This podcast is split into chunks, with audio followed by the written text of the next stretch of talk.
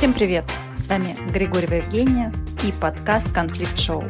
На подкасте мы говорим про конфликты в бизнесе, карьере. Бытовуху не трогаем, но это не точно. А, Сереж, привет! Привет, Женя! Сегодня с нами Сергей Левин, человек, который приобрел немало седых волос в бороде, решая и создавая конфликты в рекламном бизнесе – полное дерьмо.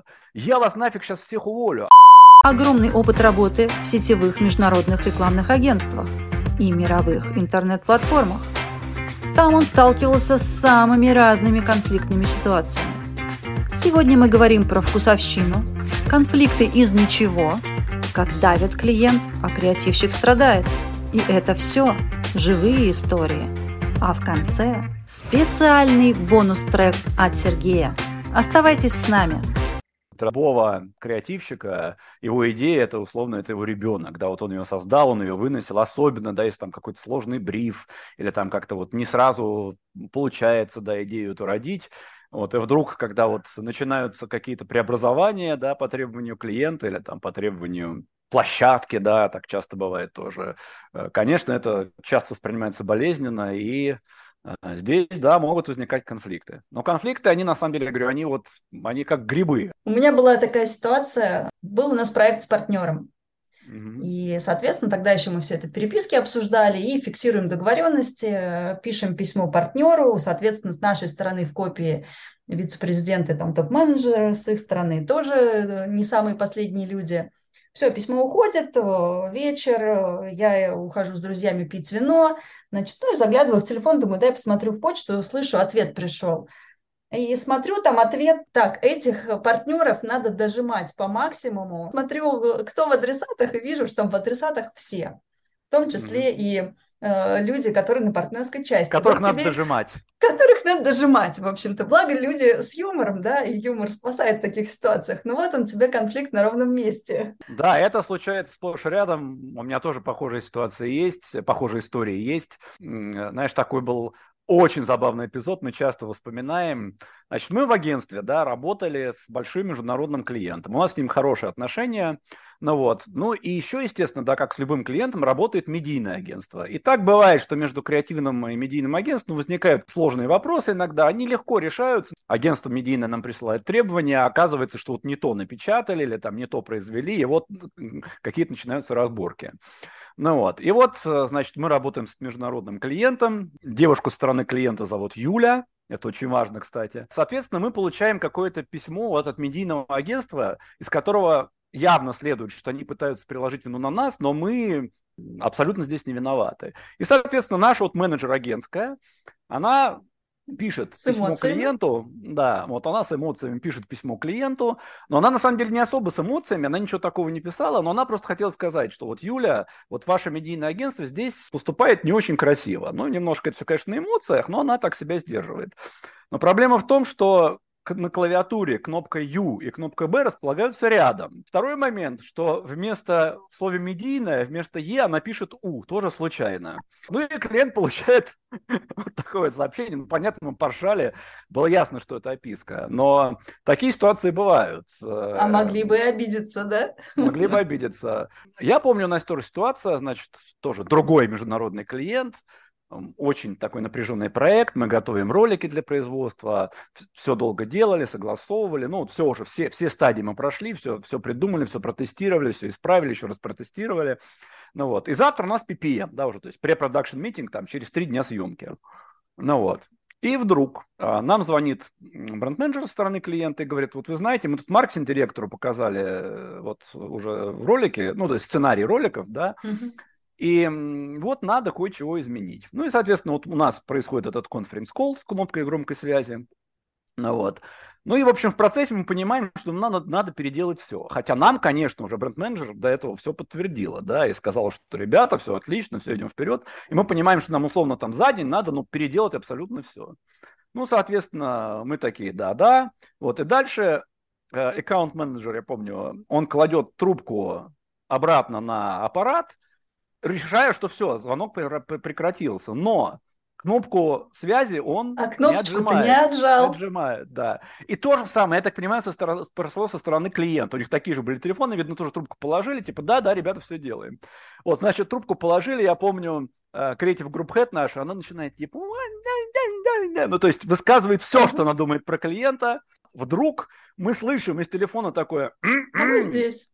Да, ну вот. Но тоже как-то все э, сошло с, с рук. Но Бывают это вообще такие... вот про конфликт ожиданий, по большому счету. Вот то, с чего мы с тобой начинали, про креатив.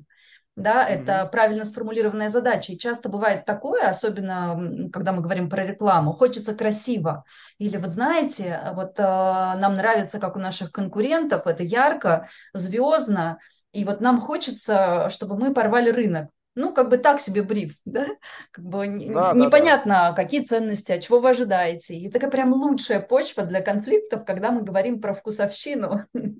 Вот вопросов с брифом их так много, что это уже стало притчей во языцей. Но на самом деле есть правильная поговорка, какой бриф, такой креатив. Я не знаю, почему это происходит. Очень часто, да, ты получаешь бриф, в котором нет ни фокуса, там нет э, какого-то однозначного сообщения, да, даже нет четко сформулированной задачи. Да, вот э, на площадке, когда мы работали, да, я думаю, ты сама тоже помнишь это, когда вот приходит клиент и говорит, я вот хочу вот как вот у такого-то другого клиента. Мы говорим, ну хорошо, давайте посмотрим, а задачи у вас какие? И анализируя задачи, ты понимаешь, что ему вообще такой проект не нужен. У него совершенно другие цели стоят, их по-другому надо решать. Помню, у нас был проект, я работал на площадке, и для меня был очень болезненный этот опыт, потому что ну, это вот тоже вот как раз было мое дитя. Мы придумали, не, не могу, естественно, называть там подробности, но мы придумали типа супер идею, реально, ну как бы это был очень сложный проект, мы его классно продали клиенту, стратегию написали.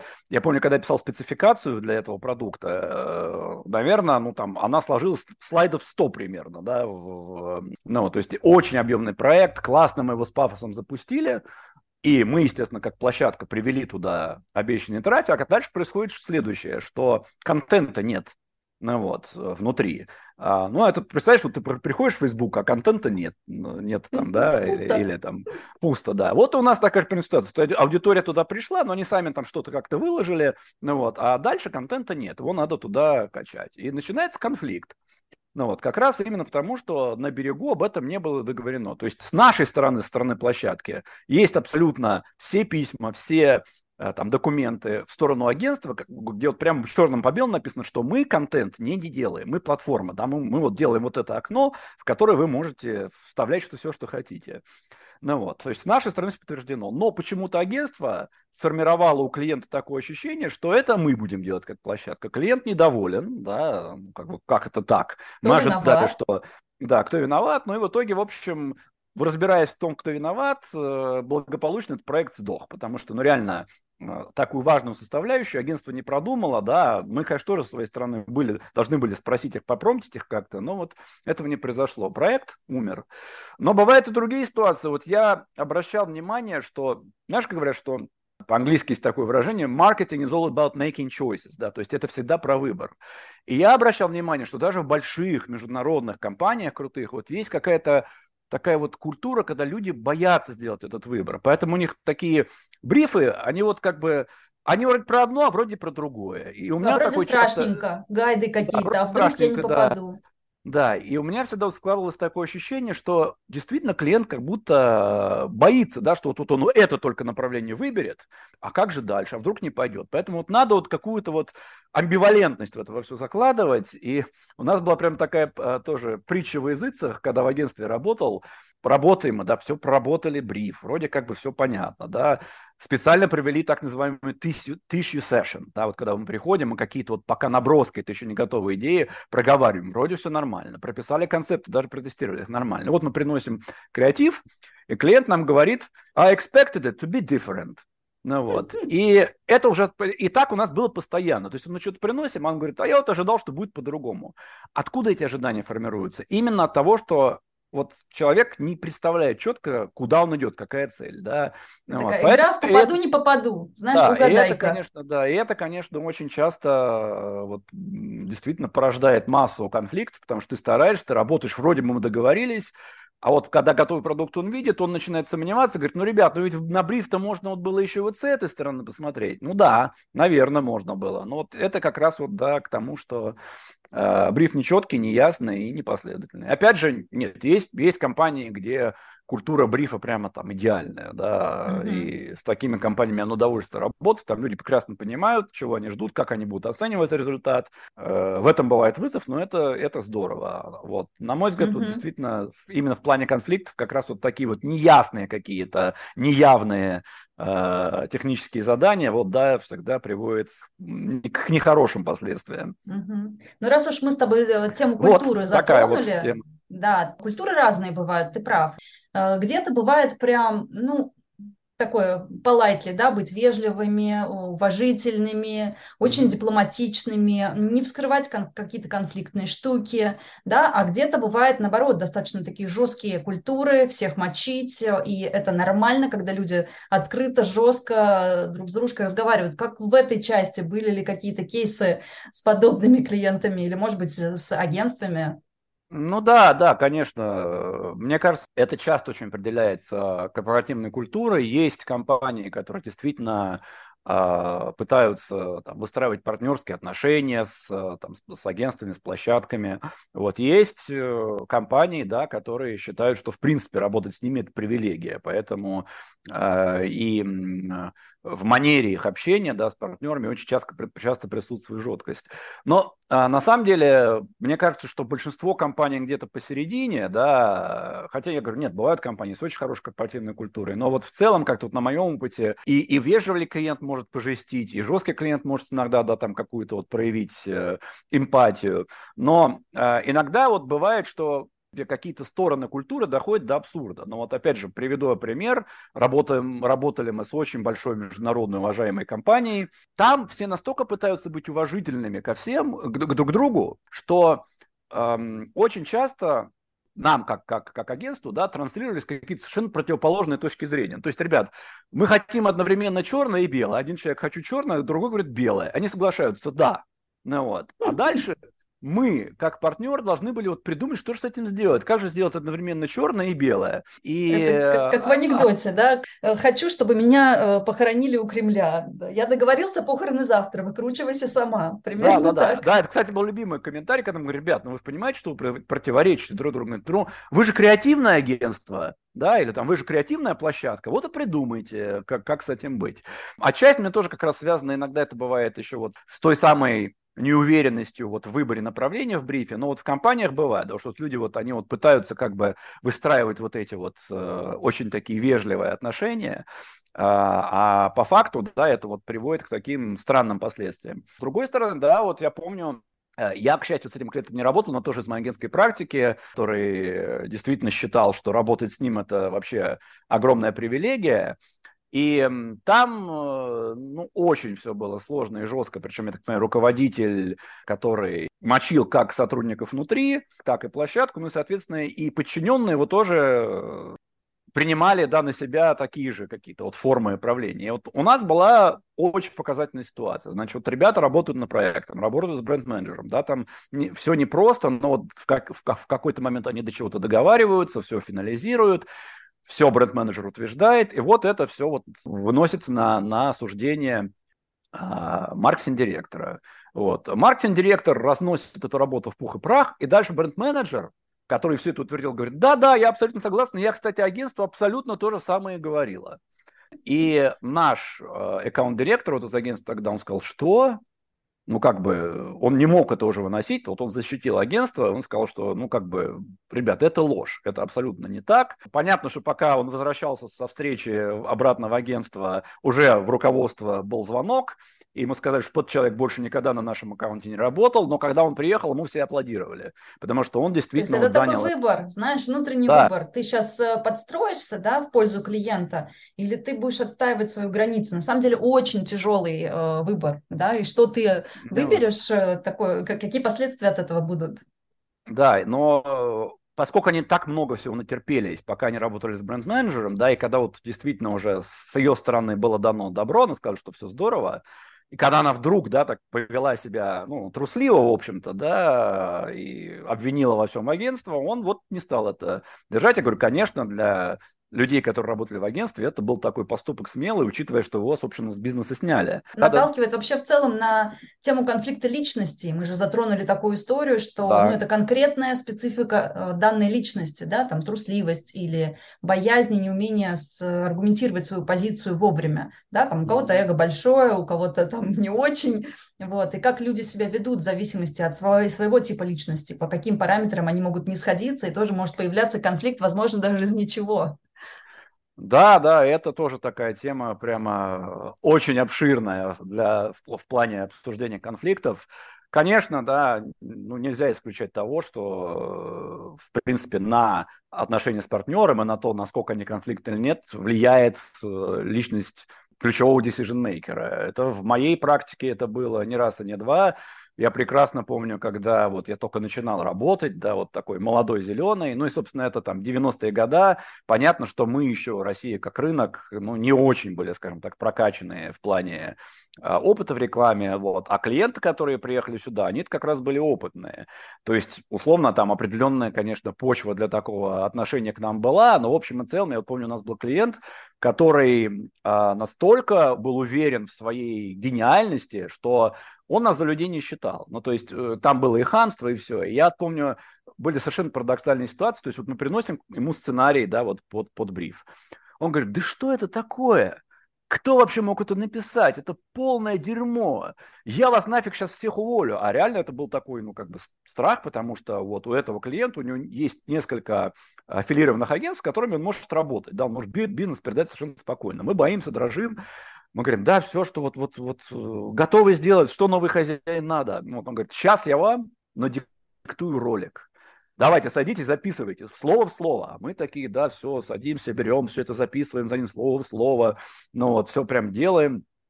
Этот сценарий надиктованный мы забираем в агентство, оформляем его в сториборд. Через там два дня приносим ему это все на встречу. Он смотрит, он говорит, так, что это за дерьмо? Там чуть ли не рвет его, говорит, как вообще могли придумать? Я сейчас уволю, сейчас я вам снова начитаю сценарий. Ну, то есть он не помнил, что он нам начитал. И Надо это было это. Жалко, не было зума, чтобы поставить да. на запись, да? По его сценарию, но вот э, эти унижения, они были постоянные. Я говорю, понятно, говорю, что, наверное, мы ему действительно казались такими варварами отчасти, но, э, конечно, это очень, скажем так, непродуктивно влияло на наши отношения, потому что когда ты работаешь исключительно из страха, страха, да, и ты вот действительно пытаешься там каждое слово его зафиксировать и потом привнести это в креативную работу, а по факту это не всегда хорошо, ну, вот, это бывают э, такие конфликты ситуации. Но я не хочу, на самом деле, здесь валить все только на клиента, бывает, что и в агентстве, да, тоже э, люди с большим эго, которые ведут себя достаточно странным образом.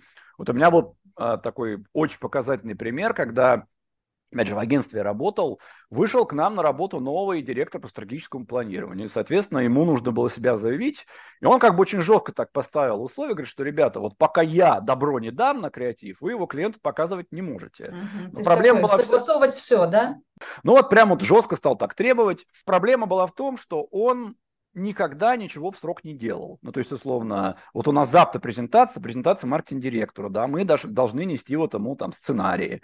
А директор по стратегическому планированию нет. Или он там забыл или еще что-то. И понятно, что э, ну, мы не можем ждать, да, там весь процесс встанет, вот. А когда потом он узнавал, что вот это было сделано, он говорит, а вы у меня за спиной, ну то есть внутри действительно тоже были э, конфликты, ну или вот он же, у него была такая манера, это тоже, мне кажется, немножко про разницу культур, хотя тут личность, конечно, тоже имеет большое значение. У него была такая манера общения с клиентами, что, ребят, вы ничего не знаете, я вас сейчас научу, как надо правильно. Некоторые клиенты на это ведутся. Да, они говорят, о, типа, да, ну вот, типа, взрослый, уважаемый чувак с регалиями, мы послушаем. А есть клиенты, вот они настолько как бы вот не конфликтны, они привыкли вот действительно к партнерским отношениям с агентством, что им не нравится, когда себя так ведут с ними. И вот у меня был прямо пример, когда вот после такой встреч мне клиент позвонил, говорит, слушай, можно, пожалуйста, больше этого человека на наших встречах не было? Ну, потому что он токсичный, он портит, да, атмосферу, mm-hmm. которая между командами складывается. То есть, я говорю, повторюсь, да, не, это не всегда Э, проблема, да, там только личности на стороне клиента, нет, на стороне агентства и площадки тоже бывают люди с э, непростыми характерами, да, это часто, часто это э, дает о себе знать, да, и приводит к... Ну да, это, знаешь, такой получается выбор роли для себя. Конкретно вот если про этого человека говорить, может быть, он для себя определил э, некое видение, что если он такой будет въеблен, если... Если он будет въедливый, кстати, да. кстати, классное слово, новояз, мне нравится. Если он будет очень въедливый, а, требовательный и жесткий, то это будет показывать, что он крутой топ-менеджер. Сами вот эти вот личностные штуки, которые он проявляет, определяют его идентичность в бизнесе. Да. И временами мне кажется, что вот э, топ-менеджеры почему боятся быть достаточно человечными, я так это называю, да, потому что им кажется, что это слабость что это будут такие, ну, как бы, ну, тихие, спокойные менеджеры, а вроде как в нашей картине мира такие не могут достигать больших результатов или занимать больших позиций. И тут такой выбор. Ты такой кулаком по столу умеешь стучать, как бы и всех строить, или ты такой мягкий, а будут ли тогда тебя слушать, а будет ли тогда у тебя авторитет? И такой тоже еще конфликт выбора внутри человека. Может быть, ему на самом-то деле может быть, он mm-hmm. приходит домой и тоже переживает, что где-то приходится, мне приходится их передавливать нифига не умеют делать, ведь как бы беру все на себя. Так, такой тоже тяжелый выбор. Знаешь, да, мне только кажется, здесь важно не путать требовательность и ну, токсичность, да, скажем uh-huh, так, uh-huh. Которая вот в этом проявляется. Потому что, как ни странно, я помню, что свои лучшие работы вот в агентском бизнесе я сделал с очень требовательными клиентами, но они при этом очень уважительно относились вот к нам, к агентству, как партнер, они ценили нашу точку зрения, ну вот, и просто нужно было вот действительно, ну, показывать лучший результат.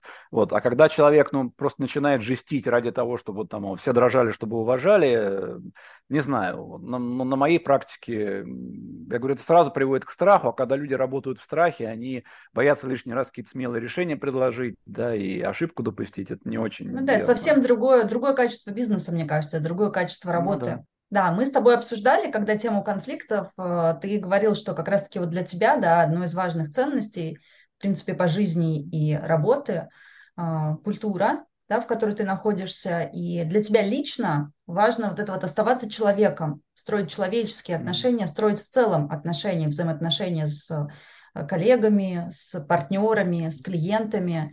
Вот. И э, я знаю, что у тебя есть еще другая часть твоей творческой личности. Э, вот я бы хотела, чтобы ты про эту творческую часть свою немножечко тоже рассказал. И как это у тебя было в привязке к бизнесу?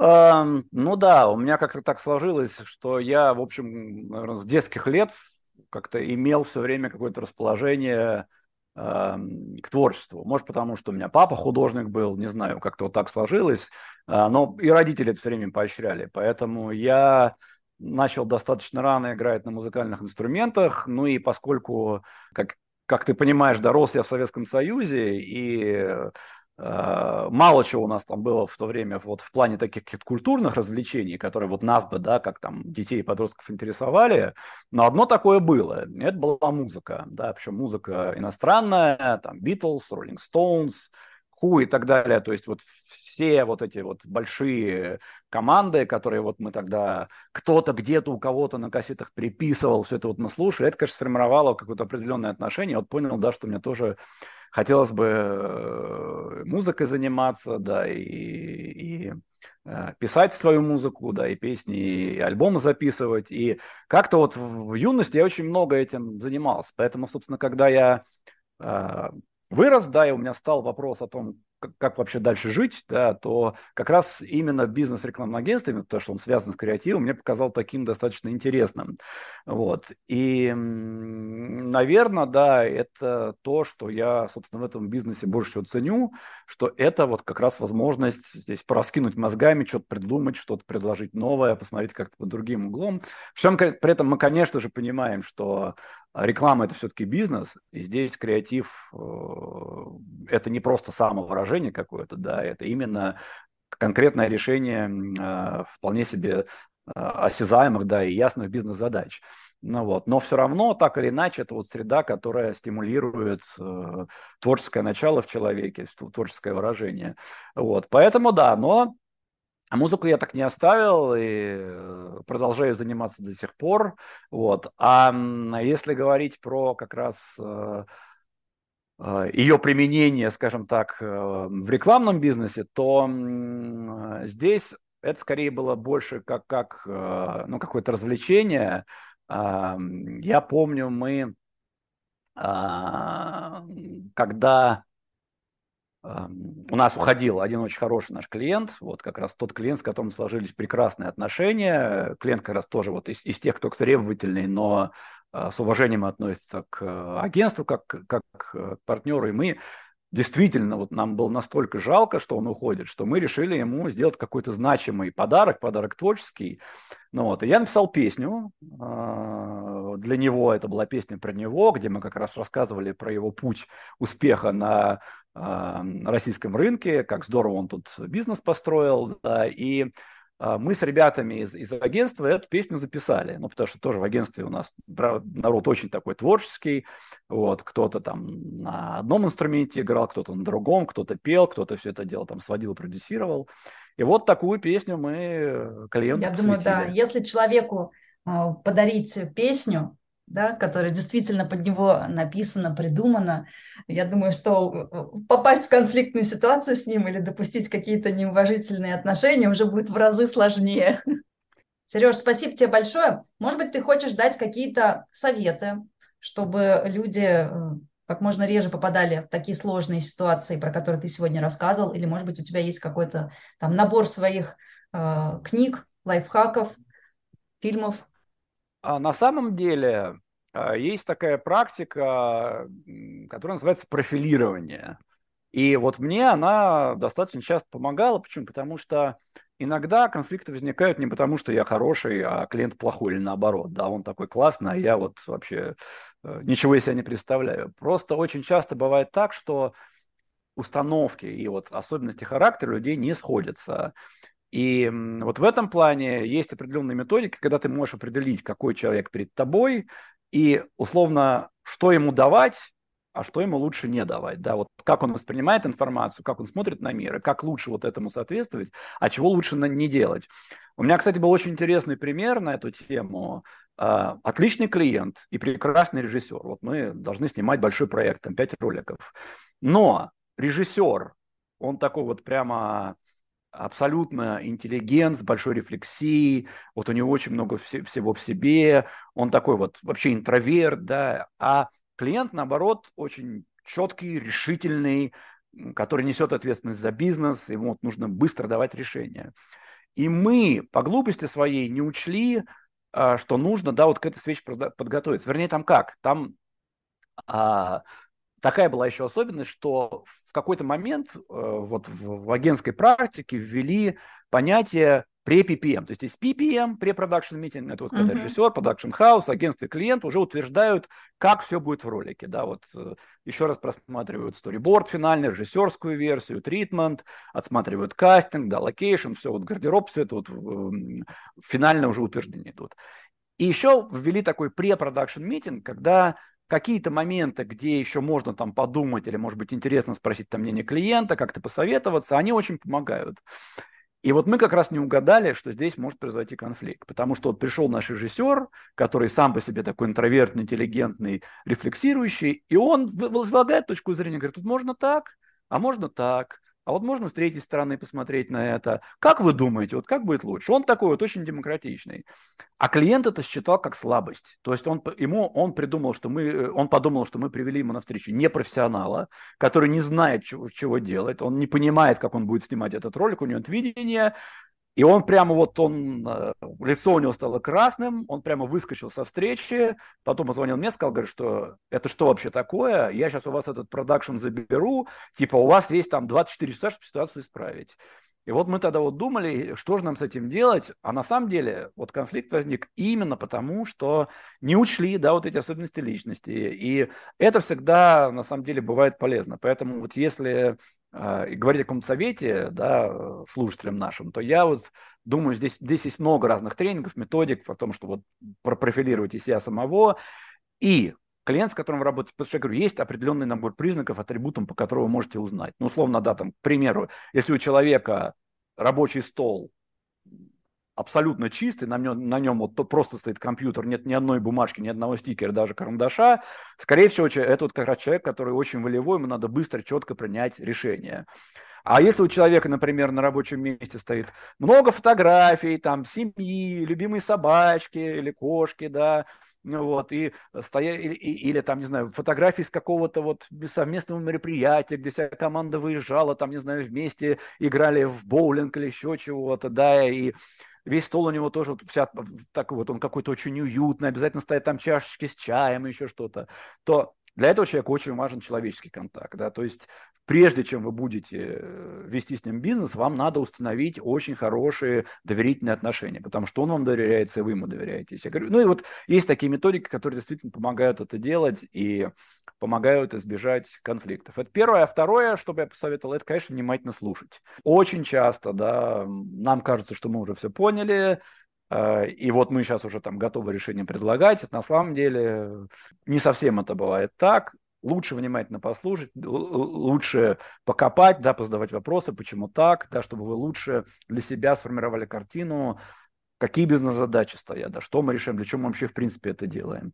Это очень часто бывает важно именно для личных отношений, потому что вы иногда можете понять, что данный проект человек затеял, Совсем не потому, что ему сейчас нужно продажи продвинуть, да, в какой-то период, а потому что, например, он хочет прославиться, да, ему очень важно, потому что его конкурент сделал какую-то очень яркую компанию, и все про нее говорят, и его, например, его начальник или там совет директоров э, мунштрует за то, что вот он сам ничего еще такого яркого не делал, не сделал, они тоже хотят чтобы вот была какая-то какой-то классный проект, классная компания. Я думаю, ты тоже прекрасно это помнишь по ТикТок, когда к нам приходили клиенты, говорили, вот мы хотим так, чтобы порвать рынок. Да, то да, есть ты понимаешь, да. что здесь речь идет не сколько да, там, о продажах или там росте каких-то бренд-метрик и так далее. Это важно, да, вот. Такой свой чтобы... персональный челлендж еще. Конечно, да, чтобы создался правильный пиар, и чтобы люди внутри, которые за этот проект, внутри компании, которые за этот проект отвечают, они могли тоже каким-то образом продвинуться, себя прославить. Это нормально абсолютно, да, потому что мы делаем бизнес с людьми, ну, вот. Э, здесь только У важно, каждого своя мотивация, да. да. Вопрос, чтобы важно, это не было токсично.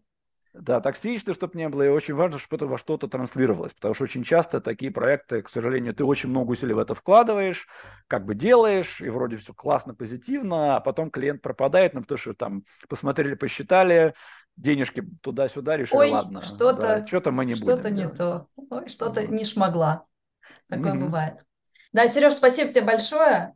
Я в качестве самой хочу тебе. сказать, не было конфликтов из ничего. Обращать внимание, с кем вы переписываетесь в данный момент.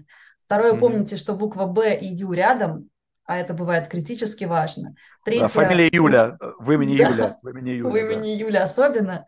Вот. И третье, конечно, это про понимание и знание себя. Профилируйтесь, понимайте, с кем вы работаете, понимайте чужую мотивацию, э, мотивацию эго другого человека, и ждет вас успех, конфликтов будет меньше.